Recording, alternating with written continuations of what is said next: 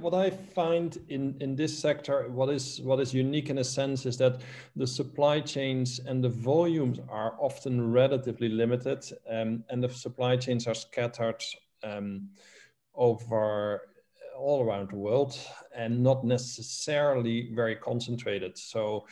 Um, in some commodities, you may have whole areas that are filled with coffee farmers, for example, and you can have programs around that. Here, you will have one supply chain um, in in one area, another supply chain in another area, and it is rather difficult to try to kind of then uh, bring and, and create support programs um, that um, that that support the overall um, kind of community.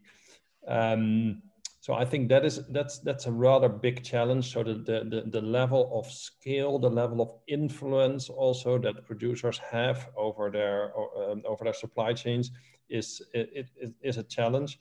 Um, and um, the, as I mentioned before, there's a lot of informal supply chains uh, set up still, and particularly with uh, with the wild collection.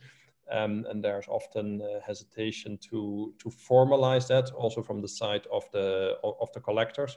Um, so it's a rather tall order to try to go towards traceability and to kind of um, make sure that then, because only then you can start looking at the good, at, at sustainable practices and you can start looking at, um, at a decent, uh, a decent income.